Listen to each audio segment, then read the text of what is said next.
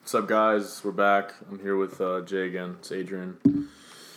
We're gonna talk. Why are you putting on my chuckas? These boys are I hard. know they're a little dirty. So he's putting on my chuckas right now. Uh, we had an idea to try to figure out who is one of the best basketball players Besides, obviously, excluding us. I mean, in Central Florida. yeah. So if you think you are, feel free to tweet me, DM me, text me if you have my number.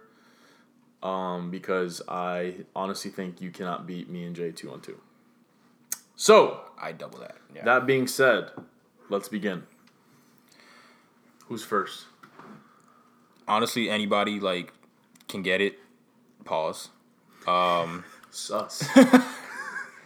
It don't matter who you are. Y- My friends already know this. Garvin, trash, Josh. Trash. trash. Dom. Dom can shoot, trash. but any of my friends, I'm honestly, calling y'all out right who- now. Who can honestly beat us two on two? Nobody. Like out of our friends, Yeah. No, no, out of Central Florida.